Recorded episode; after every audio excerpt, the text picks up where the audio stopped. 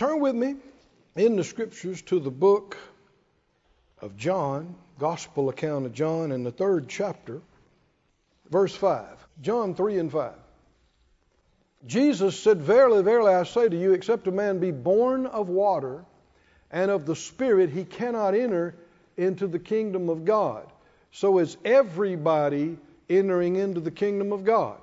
Everybody on the planet? No, they're not.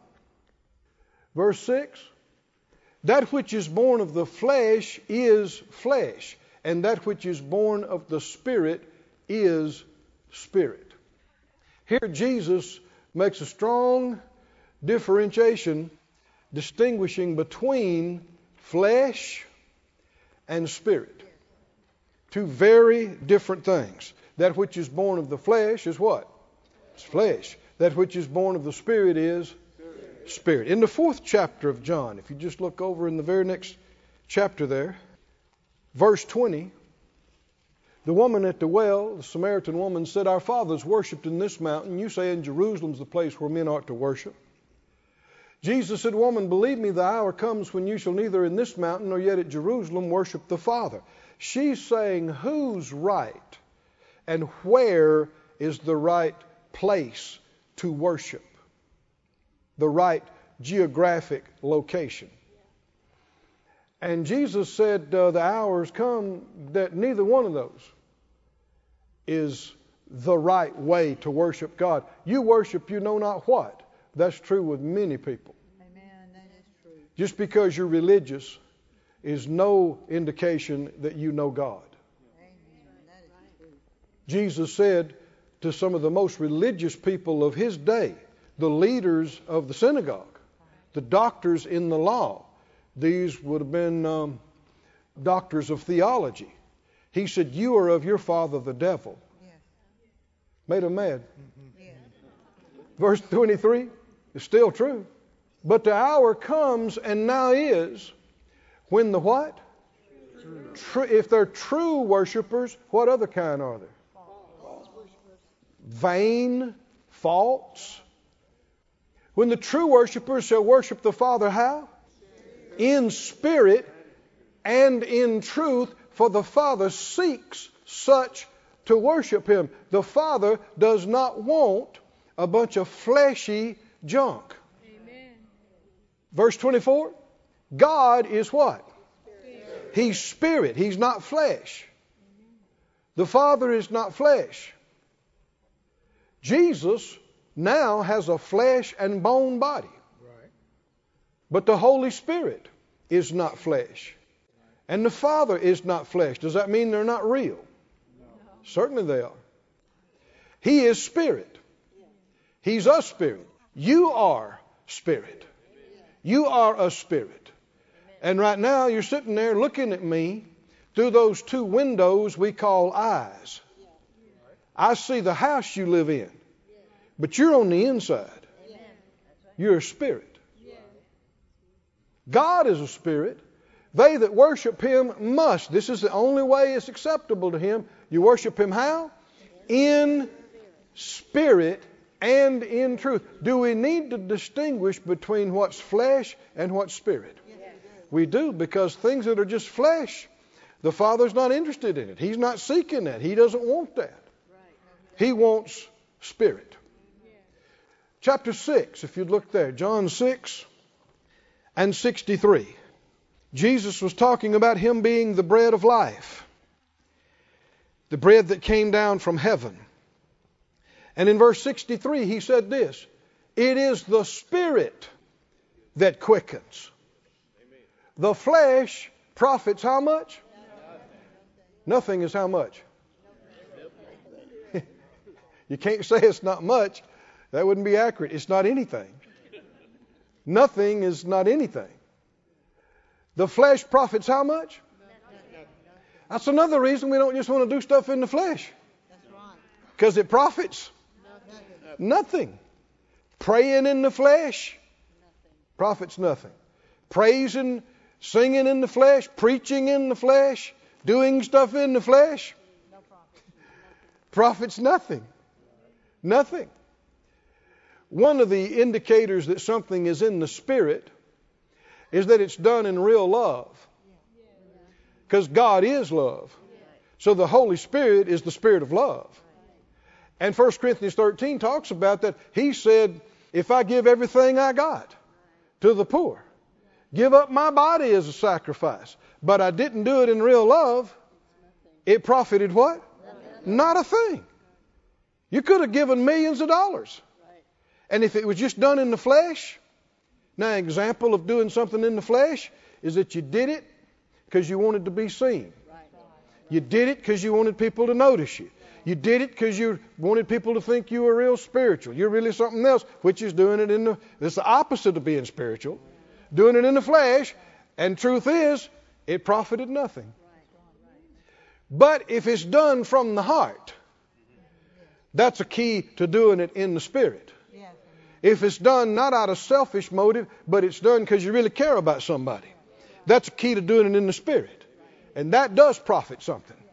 Not only does it profit something, it's fruit that remains, that lasts. He said, The spirit quickens, the flesh profits nothing. The words that I speak to you, they are spirit and they are life. So then there are words that are just empty words. There are words that are just emotional words. There are words that are just flesh words, just feeling words, whatever. But there are words that contain spirit. Hallelujah. Spirit words. And spirit words quicken. Spirit words minister life. This is one of the things we camped on talking about how can you identify something that's done in the spirit versus just done in the flesh? How can you identify the Holy Spirit from the flesh? Well, the Spirit of God is the quickening spirit. That which is done in the flesh is dull, dead, wearying, tiring, profits nothing. That which is done in the spirit, there's quickening. Somebody say quickening. There's life in it. Hallelujah. Quickening. We also talked about that if it's done in the spirit, he's the spirit of peace. And that uh, Colossians says we should let the peace decide with finality the question. I'm talking about things we've already covered now. We also saw that the Holy Spirit, identifying Him, where the Spirit of the Lord is, there's liberty. He's the liberating Spirit, not the one that puts you in bondage, the one who liberates you. He's the, and, and uh, we, we got into something we touched on just a little bit him being the spirit of love. We, I think we're going to get into that some more. But uh, the Lord quickened to us last Friday night that we needed to laugh more and sing more and dance more. And so He is the laughing spirit, the singing spirit, the dancing spirit. If you don't know that, you just hadn't gone very far with Him. Because He is. And if you never do that, you're stuck too much in the flesh. Too much in the flesh, you don't laugh. You go days and don't laugh. Too much in the flesh, you don't sing. Sometimes people say, Well, I'm not a singer. Honey, everybody can sing. If you can talk, you can sing. Everybody can sing. Yeah. I've also said not everybody should record. We're not talking about you recording. We're just talking about you singing. And if you'll sing from your heart, it ministers to the Lord. It does. And so, uh, if you never lift your voice to sing to the Lord and sing praises, if you never dance ever, if you never laugh or you go too long, you're in the flesh way more than you imagine you are. Because the stronger your spirit is, and the more you're aware of the Holy Spirit, and the more you do things in the Spirit, you're tender hearted not hard hearted. You're tender hearted. You're quick to laugh. You're quick to sing. You're quick to give thanks. Even quick to dance. Oh, yeah. Get more out of the flesh, more in the spirit. You get that way. But the more in the flesh you get, the more grouchy you get. No fun to be around. Try to rain on everybody's parade. depressed, scared, unbelieving, negative. That's flesh, flesh, flesh, and there's death in that. And the longer further you go down that road, the worse it gets. It just gets worse and worse and worse. But the more time you spend praying in the Spirit, feeding on the Spirit quickened word, and your spirit gets full, hallelujah, then it's easy to just break out and speak in other tongues. There's times I've been speaking in tongues, didn't even realize I was. There's times you'll just break out song, singing, praising God. Hallelujah. I've caught myself doing that. There's times I've awakened in the middle of the night and I'm singing away. singing away. I've gotten songs while I was asleep. You know the song, uh, The Greater One's in Me. The greater one's in me. I'm not afraid of the evil enemy or all the threats. I got that song when I was sound asleep. I mean, sound. I, I'm not talking about, you know, sometimes you're waking up in the morning, you kind of half asleep. Uh-uh, uh-uh. I woke up and realized what had just happened and wrote it down. Praise God. Well, the, the more full of the Spirit we are, we're quick to repent we're quick to forgive, quick to love, quick to laugh, quick to sing. Can you see this? The more in the flesh you get, the harder you get, the grouchier you get.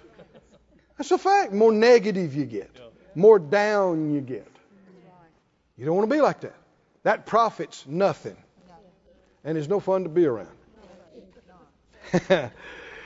Go with me to the book of Hebrews, the 10th chapter, and let's go on further tonight. How can you distinguish between what is flesh and what is spirit? Well, what we're talking about is learning who the Holy Spirit is. Learning, you know, many times the Holy Spirit has endeavored to influence people, but they wouldn't yield to Him. I'm talking about born again people, good people, but didn't recognize it was him. And so didn't yield to him. Aren't we also warned and cautioned not to quench the Spirit? Why would you need to tell believers not to quench the Spirit? Well, many times it's been because folks didn't realize it was Him. They just didn't know Him well enough to realize it was Him. So they're resisting something, they're resisting these influences, not aware it's the Holy Spirit. We don't want to resist Him. We don't want to quench what He's endeavoring to do in our life. And so, in order not to do that, we need to recognize it's Him. And when we realize it's Him, yield. Somebody say yield. yield. One definition of yield is to act on the promptings and urgings of the Holy Spirit. Act on what He's prompting you to do. If He's prompting you to pray, pray. If he's prompting you to sing, worship, do that. Prompting you to give, do it. Prompting you to do something for somebody, do that. Amen. Yielding means you don't just ignore it, you don't resist it, you don't try to push it away and hope it goes away. Yield means you respond. Yeah. You act on it. Well, who is he? What kind of spirit is he? He's the spirit of life. Right. He's the spirit of love. He's the spirit of liberty. He's the spirit of peace. Can you see why we're going through these things? Why? Because you we can never know all of the information and details about him. He's too big, but you, you, you get to learn, just like you get to know any human person. You get to know, I mean, I, I can't say, with Brother Dave here, I can't say I know how he would answer every question. But after a number of years with him, I got an idea. If something came up and somebody told me, Brother Dave's doing this, I'd have an idea whether that was so or not. right? Whether that was him who did it or not. well, that's the same way with the Holy Spirit. You get to know him better than somebody said the Holy Spirit said this, and you're going to go, Really? Don't sound like anything he ever told me.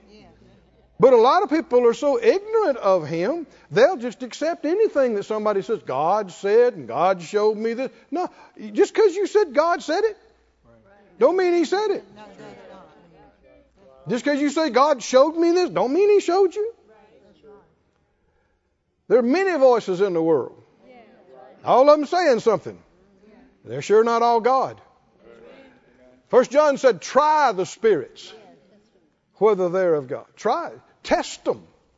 Check them out. Is it God or not?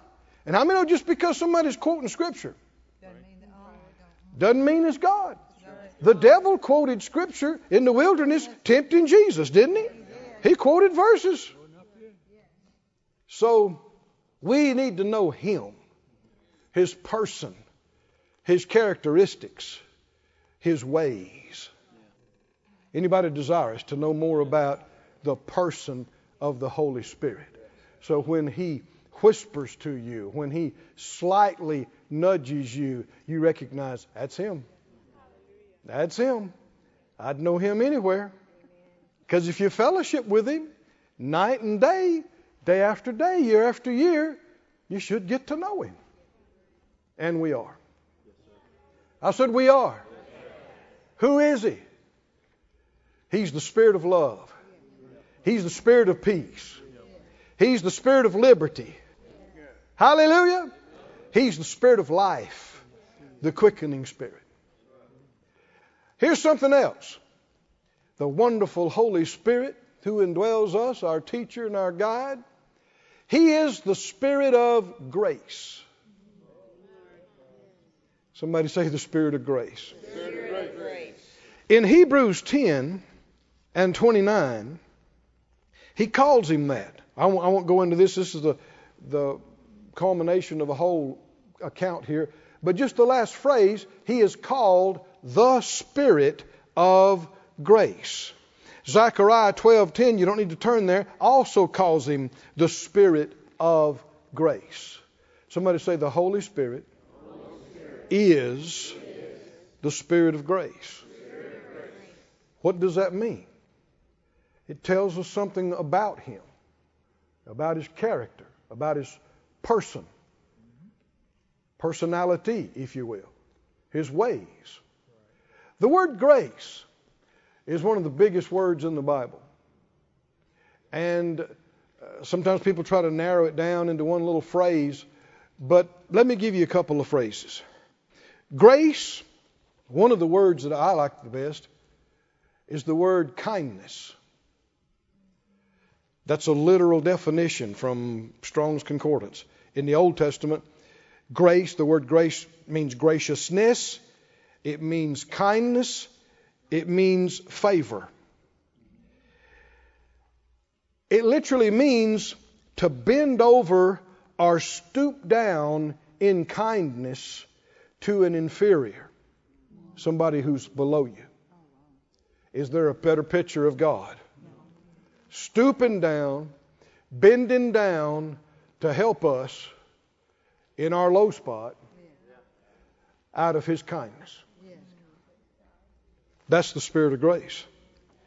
It's translated to deal graciously, to show mercy, to have pity. In the New Testament, very similar. The word means graciousness, same word. It also means benefit. A word that's a form of it means to grant as a favor in kindness. And it's also translated to freely give. Everybody say freely give. Freely give. What does freely give mean? There's no strings. To freely give, there was no charge. This is no barter. This is no trade. This is no payment for anything you did. It's a free gift. Everybody say freely give. Freely give. Look in Romans. Let's this passage to me brings this out. The, one of the greatest things that the Lord has given us is a place of rightness with Him. The King James calls it righteousness, but that's an old English word. We don't talk like that today. It just means right or rightness. He has given us as a gift being right with Him. Hallelujah. In Romans, fifth chapter, 15th verse, he keeps emphasizing this. Now, it's, it's worth reading the whole chapter, but for time's sake, we'll start in verse 15. He said, Not as the offense, so also is the what? Free gift. Everybody say free gift. Why am I reading about this? This is one translation of the word grace. Same word translated grace, in other places translated free gift. Free gift. If through the offense of one many be dead, much more the grace of God and the gift, everybody say gift, yeah. by grace, which is by one man, Jesus Christ, has abounded to many. Keep going. Not as it was by one that sinned, so is the gift. Everybody say the gift. For the judgment was by one to condemnation, but the what? Free gift is of many offenses unto justification. Keep going.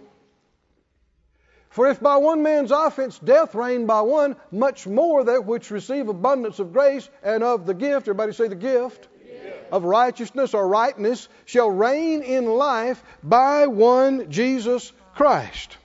Therefore, as by the offense of one judgment came upon all men to condemnation, even so by the righteousness of one the free gift. Everybody say the free gift. How many times have we heard this in these three or four verses? Why so much emphasis? Because it's a free gift. What's a free gift? Something that was given to you at no cost to you, no charge to you, and no strings. Glory be to God. That's grace. And that is describing the spirit of grace. That's how he is. That's who he is. That's what he is. Hallelujah. What does it mean? God has said all through the Word that He is gracious. I'm going to take time and read some. Don't try to turn to these. I'm just going to give you a few verses. The Bible said, Let everything be established in the mouth of two or three witnesses. Exodus 34 6. The Lord passed by in front of Moses, and he said, The Lord, the Lord God, merciful and gracious, long suffering and abundant in goodness and truth. This is the Lord God, the creator of the heaven and earth, telling Moses, telling us who he is. This ought to mean a lot to us. Who is he? What is he? How is he? He's merciful. He's gracious. He's long suffering and abundant in goodness and truth. Somebody say, I believe it. Psalm 86:15. I'm going to give you two or three more of these. 86:15 says, "But you, O Lord, are a God full of compassion and gracious, long suffering, and plenteous in mercy and truth." Somebody say that's him. That's him. That's my Father. And that's his spirit. That's his spirit.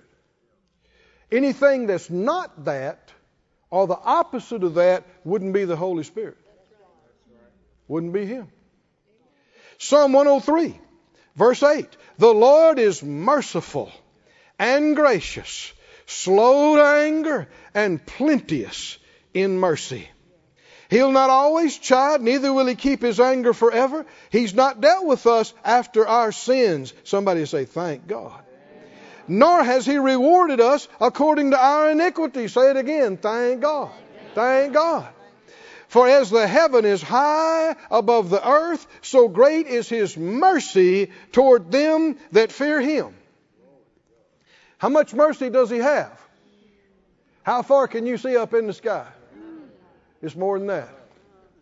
As far as the east is from the west, so far has he removed our transgressions from us. How far is that?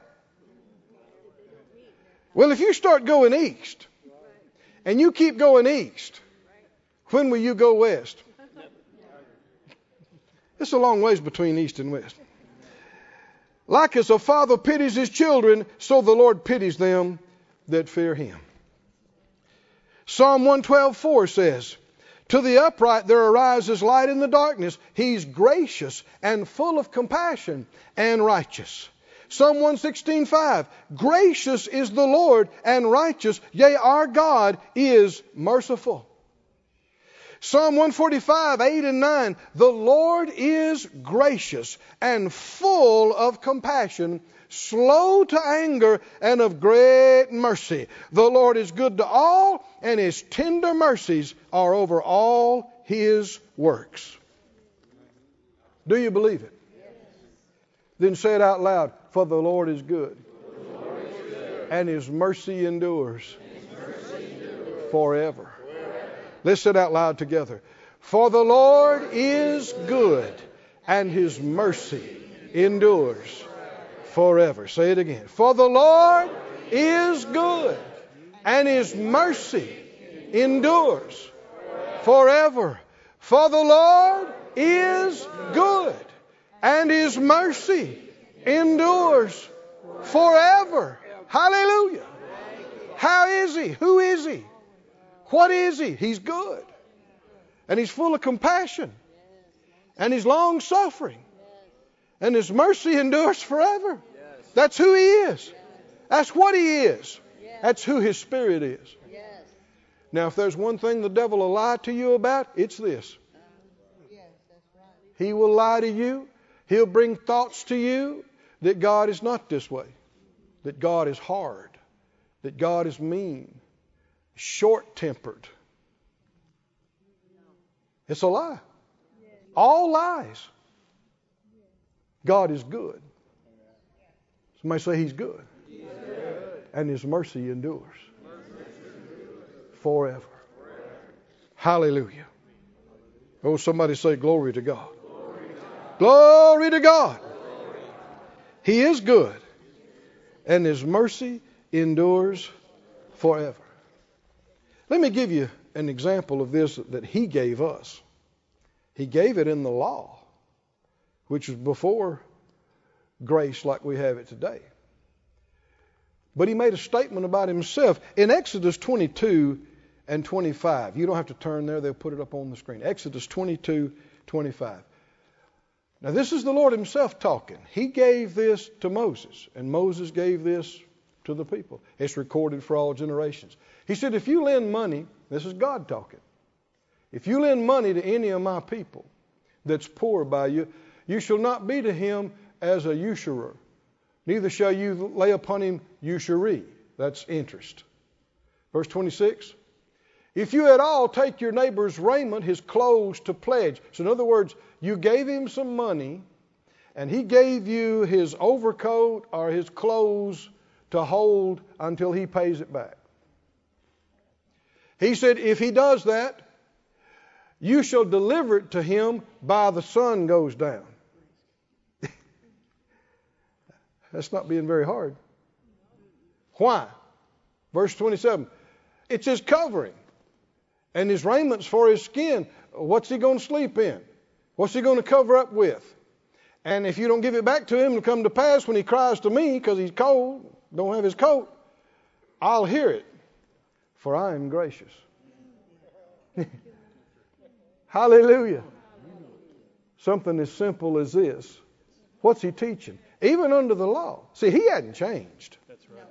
Our covenant with him has changed, but he hadn't changed. He's always been this way. But he said, uh, he said, you, you need to get him his coat back because he needs it. Because this is how I am. I'm gracious. Another word for that is kind. He's kind. Another word oh, is merciful. Merciful.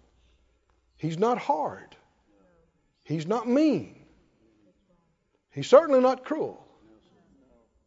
He's what? He's gracious. The spirit of grace. He's kind. Look with me back over in the gospel accounts. Oh, thank you, Lord. I'm moving too quick again. You go to Luke 9, and on the screen, please put 2 Corinthians 8 9. To me, and I believe it would be to you too, is this is a such a beautiful picture of grace. He said, You know the what? Grace of our Lord Jesus Christ. That though he was rich, yet for your sakes he became poor. Did he need to do that? For himself? No, he didn't. He was rich. We have no idea how rich he was before he came down here. But then he's born in a, a trough. He didn't live with rich people. Carpenter. Now, God brought into him what they needed. And in the ministry, he had what he needed. But he certainly didn't live like a king. Didn't even own his own house or his own place. Now, some have taken that and said, well, see there, the Lord is against any degree of wealth or things, and so you should live like he did.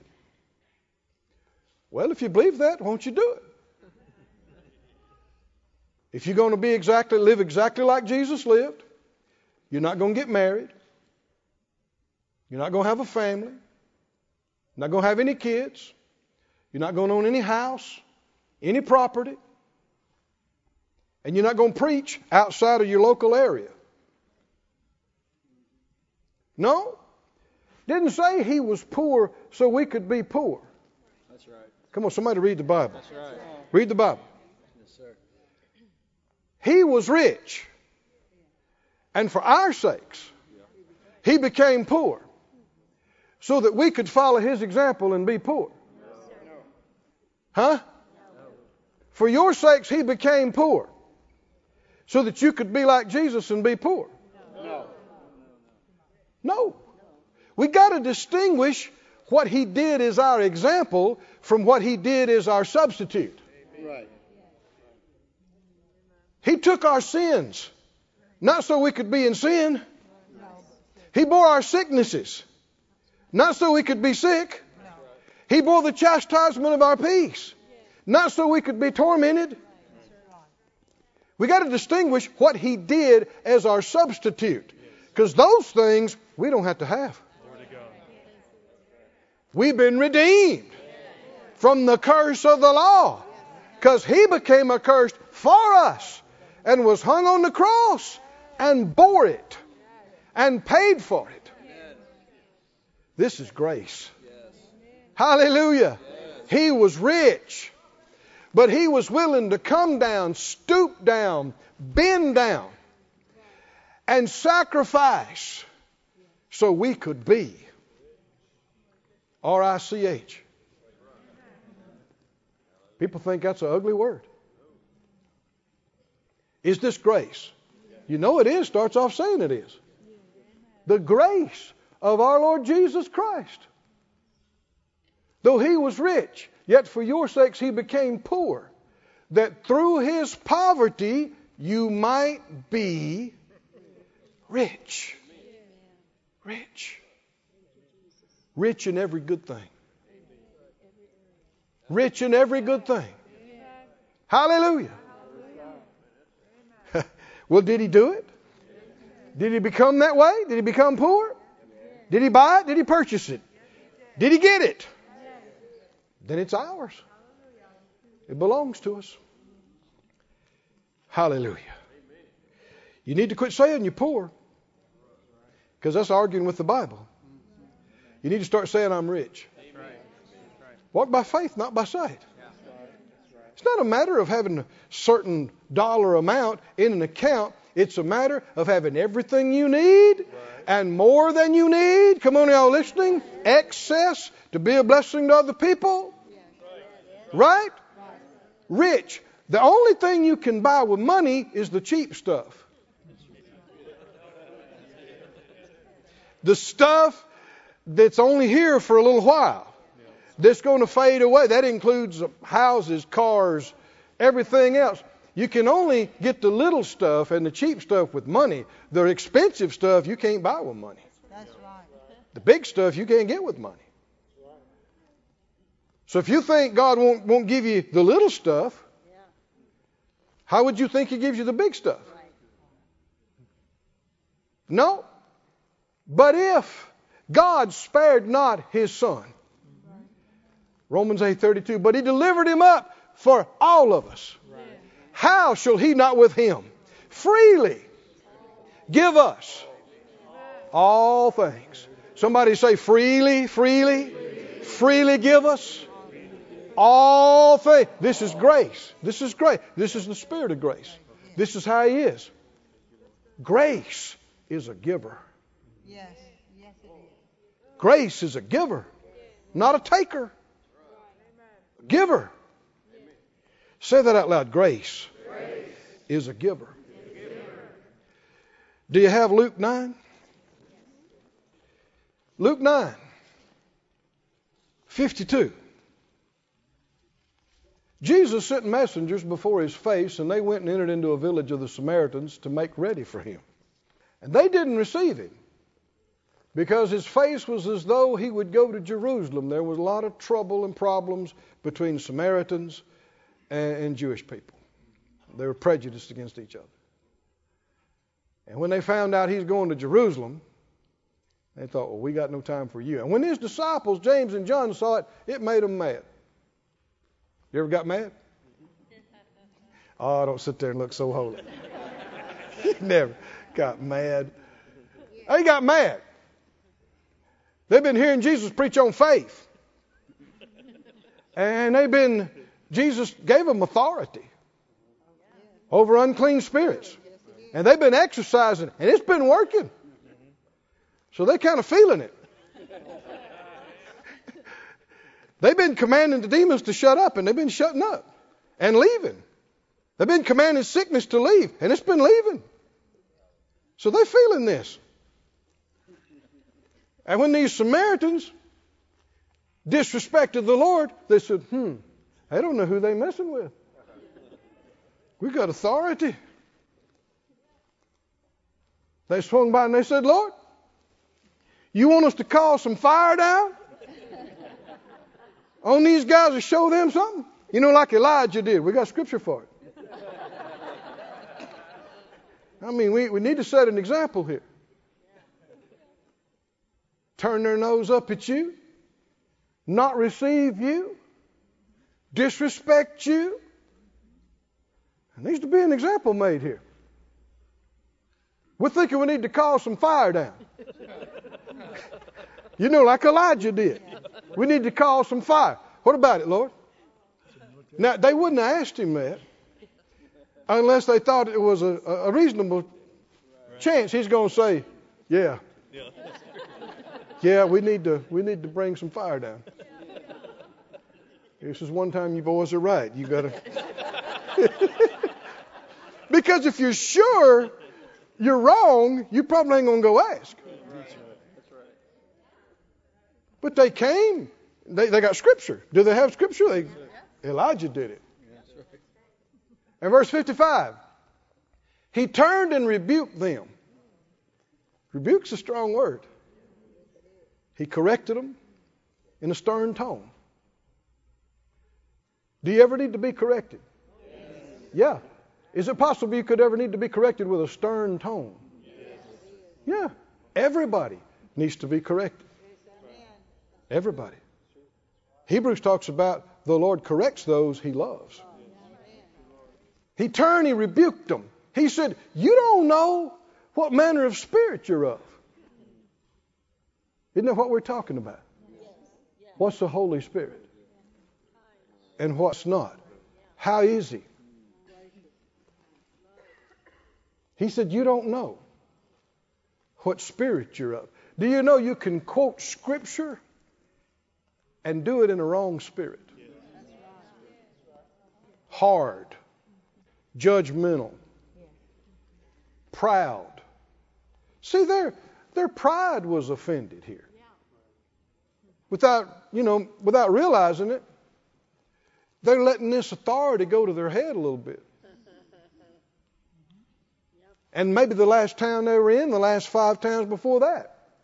There were deliverances, there were healings, and people were happy about it, and people were thankful. And they probably made a big deal out of these guys, and they probably fed them some nice meals and, and whatever else, and yes, sir, and no, sir. Right? And then they show up here. And not only do they not do that, there were snide remarks. There was disrespect, not just for them, but for Jesus himself. They came there to get the place ready for Jesus to come. And everywhere they went, they ran into problems. They, they're like, well, can we rent this hall? Can we get to. No. Uh, Jesus got no. No. He's Jewish, isn't he? Was prejudice. And he's going, I heard he's going to Jerusalem, right? Next stop after. No. Then I'm sorry, it's not available. And they didn't just get this one time. They got it here, they got it there. They got they couldn't get anything ready for him. It made them mad. They felt offended because they're treating them badly because they're Jewish. Other things. But none of that's being led by the Holy Spirit. That's your flesh. Come on, are y'all with me? That's your flesh. Your pride.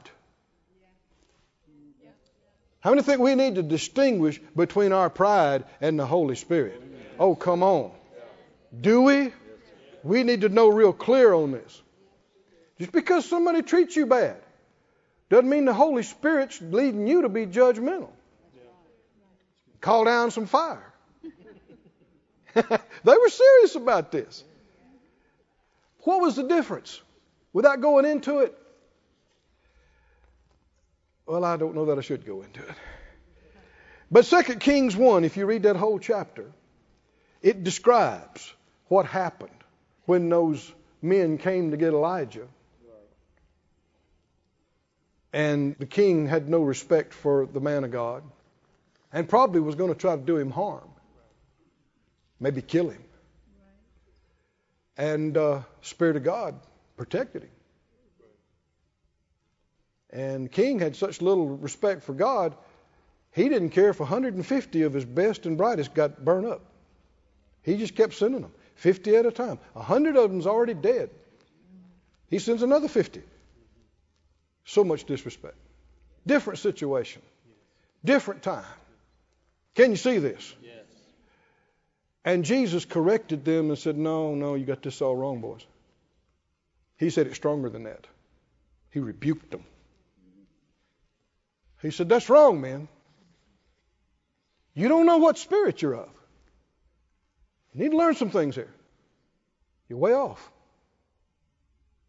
If you're way off, do you need to know you're way off? Yes. You do. And people that love you will tell you. Even if it annoys you or irritates you or hurts your little feelings. The more it hurts your feelings, that's the more pride was there. The more it makes you mad, that's the more pride that was there. He said, You don't know what manner of spirit you're of. Go to Matthew 20. Valuable things here. Matthew 20, 24. Two of the guys, their mother, asked Jesus to give them special places in the coming kingdom. And when the other, the rest of the ten of the twelve disciples heard it, they were upset. And verse 25, Jesus called them to him. Do you know Jesus had staff issues he had to deal with? and he's the one picked them. One of them sold him out, betrayed him for just a little bit of money. Jesus is the one who picked him. People have a free will. No matter if it is the perfect will and plan of God for them to have a place and be involved, they still got flesh. And if they want to yield to wrong things, they can. And miss it and mess up the plan. So, no, it wasn't Jesus' fault. And Jesus called them together the two and the ten. They probably had them on one side.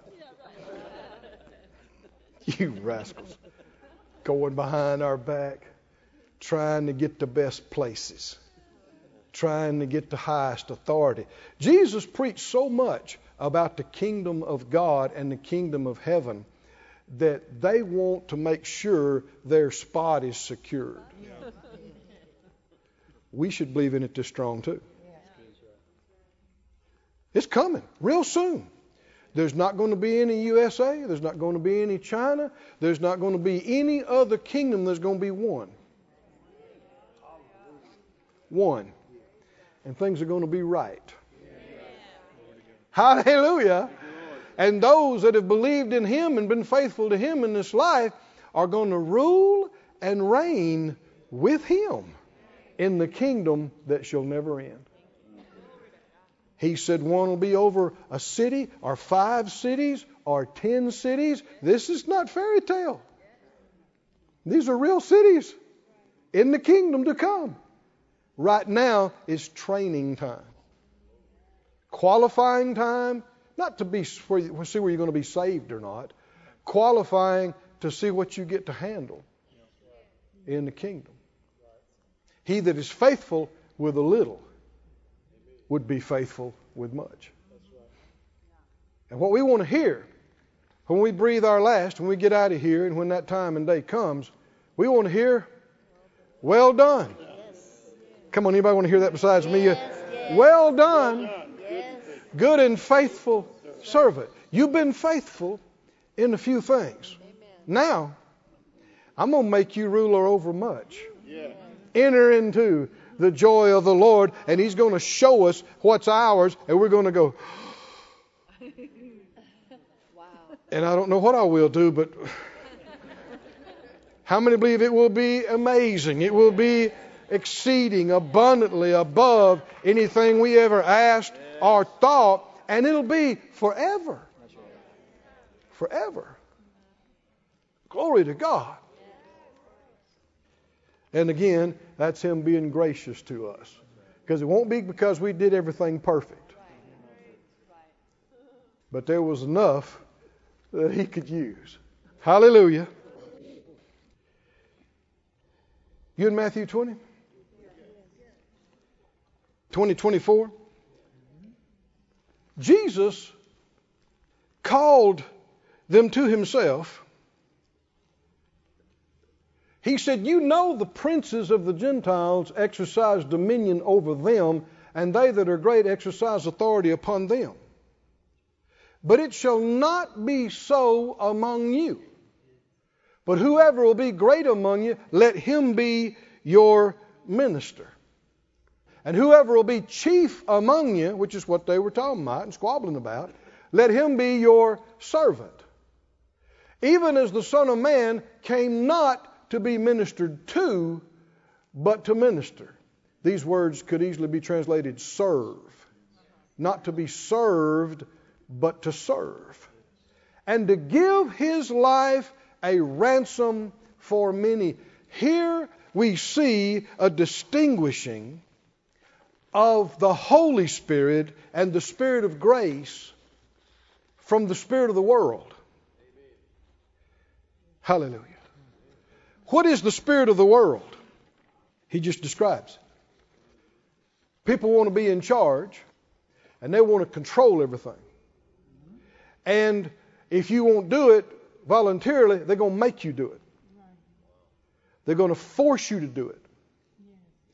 They're going to force you to give to this or give to that. They're going to force you to do this or do that.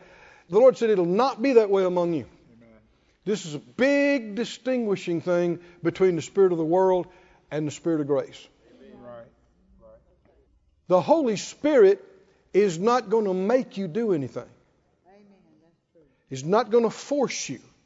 He's not going to coerce you. He's not going to try to pressure you and push you relentlessly until you do it and make you do it. That's the characteristics of the enemy. He's a controller. He's a manipulator. He's a forcer. In fact, he's a murderer. He's a killer. You won't do what he, he wants you to do, he, he's just happy to kill you too. He's a murderer.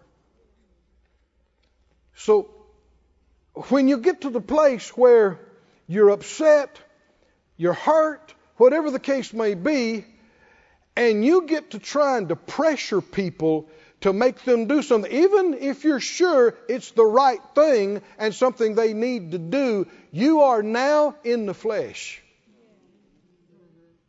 You've left the Holy Spirit. Because the Spirit of grace doesn't force. Come on, say it out loud. The Spirit of grace, doesn't force. Doesn't force. Jesus is not the good cowboy. He doesn't drive the herd. He's the good what? Shepherd, and the shepherd leads the herd, calls them by name, and it's up to them whether they follow or whether they don't. Now, this will be one of the toughest things on your soul in this life. As a minister, as a pastor, Phyllis and I, this is one of the toughest things to deal with. Because there are times you know by the Spirit of God what folks should do. Sometimes it's just plain in the Word. Yes, yes. Other times, the Spirit of God said it too, and in addition to the to the Word. I mean, and you can tell folks, but people can decide they're not going to do it, and it puts you in a place. But the place we must not cross is trying to make them do it. Because He's not going to make you. If the Lord was going to make, if the Spirit of God was going to make anybody do anything, He'd make people get born again. Save them from hell. Secure their eternity. But He doesn't. And He won't. And if He won't make people get saved, He's certainly not going to make them do lesser things. And if we're operating by the Spirit, in the Spirit, we're not going to cross that line and try to make people do things. Demanding things. That's the spirit of the world. I'm in charge. You're going to do this. Demanding, forcing, pressure. That's one of the things I despise about the enemy. Have you experienced his pressure? Oh, brother. That's him. He'll push you, push you, push, push you, trying to get you to do something you shouldn't do. Press, press, push, push. Fear, right. right? Right, exactly. That's not the Holy Spirit. Don't yield to it. I said, don't yield to it. He'll deal, the Holy Spirit will deal with you. In fact, there's a term in the Psalms led by, influenced by your reins, R E I N S, reins, like on a horse. Well, horses can be rein trained. Have any horse people in here? Horses that are barely broken, wild, or just not that well trained, they can need a bit, something metal and hard. Push on the corners of their mouth, otherwise they won't respond. But a good horse is well trained. Don't have to have a bit. Big old horse, big thick hide, but you can lay that little strap of leather on the side of their neck, and they feel it, and they just. It's like power steering on a horse. Just lay that rein, there they go. Lay that rein, there they go. Like power steering. No forcing, no coercion, no pushing, no demanding. When they feel that slight nudge, the slight feeling of that, they voluntarily yield to it. Oh, what a picture. They voluntarily, they willingly don't fight it, but yield to it and go with it. How many want to be rein trained where the Holy Spirit's concerned? Because this is how he operates. He's not going to scream at you. He's not going to demand. He's not going to make you. That's not him. He's the spirit of grace. Not the spirit of push and pressure. And that still small voice. And that slight thing. Oh, Phyllis and I have talked about this. How many times we could have missed it on major things? You didn't realize at the time how major it was. This thing kept coming up to you. I mean, it didn't seem like a big thing, but it kept coming up to you. And so you just responded and found out it's a major deal. It's a big part of the plan of God for your life. Like, Lord, why didn't you tell me about this? How big this was? He didn't want to. Faith pleases him. Somebody say, rein trained to the Holy Spirit, the Spirit of grace. He's the Spirit of peace.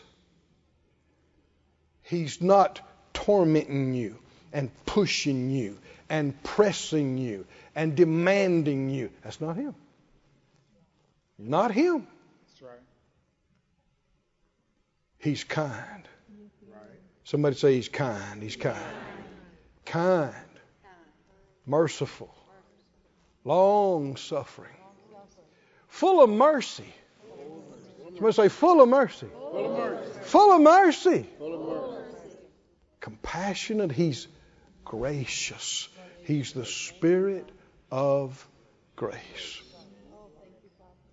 And if we respect Him like we should, He won't have to yell at us.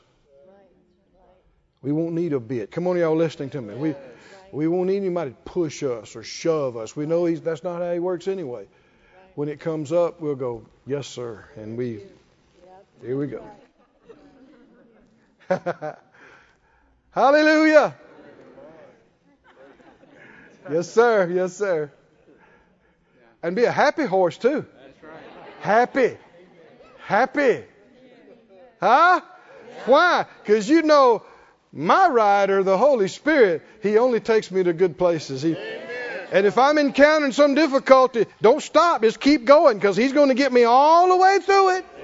Hallelujah. And the end result is going to be a higher plane and a better place. Glory to God. Talking about better pastures.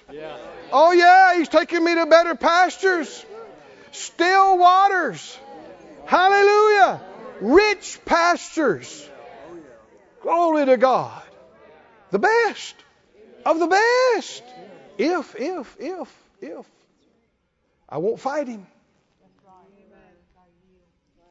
When uh, Saul, who was persecuting the church, doing his best to wipe out the church, met Jesus on the road to Damascus. Anybody remember that? Bright light. So bright, he couldn't see anything for days after that. And a voice came Saul, Saul, why are you persecuting me? He said, It's hard for you to kick against the pricks. The pricks was a cow goad, it was a stick, a pointed stick that you poked the cow to get the cow to go where you wanted the cow to go. Why? Because the cow wasn't rein trained. but the Lord's not going to poke you and hurt you, but He'll nudge you. And what uh, rebellious cow? We had a little dairy farm back in Mississippi where I grew up, and and uh, you know you had some cows that were nice, and you had some cows that wasn't so nice. and in the morning, early, milking, wet, muddy, you know, didn't want to be up that early anyway. And some of the cows, they come right in, they put their head in the trough, they eat their food, they're so nice. You wash their bag, you put the milking machine on, they're just so nice. Other cows, Can't get them to come in. When they get in there, they look at you with a bad eye, and you go to say, boom, boom, boom. I mean, they kick that metal stall. You'll wake up then, buddy, because they're strong. You think, oh man, what are they doing? They're kicking against what you're wanting them to do. And that's what Saul was doing. He had a call on his life to be an apostle of the Lord Jesus Christ, to plant churches, help write the New Testament so I'd have something to preach. And he's out trying to destroy the church, kicking against it, kicking against God, kicking against the Holy Spirit. Reckon he's the last one ever kicked against the Holy Spirit? Uh, no. Somebody say, My kicking days are done. no kicking against the Holy Spirit. No, no quenching the Holy the Holy Spirit. No, no. What are we? And happy about it. God doesn't have to write it in the sky. He doesn't have to yell it. He doesn't have to shake you. Doesn't have to have lightning bolts. Come on, are y'all with me? Doesn't, no, no, no. He lives right on the inside. He's in me. Closer to me than you are.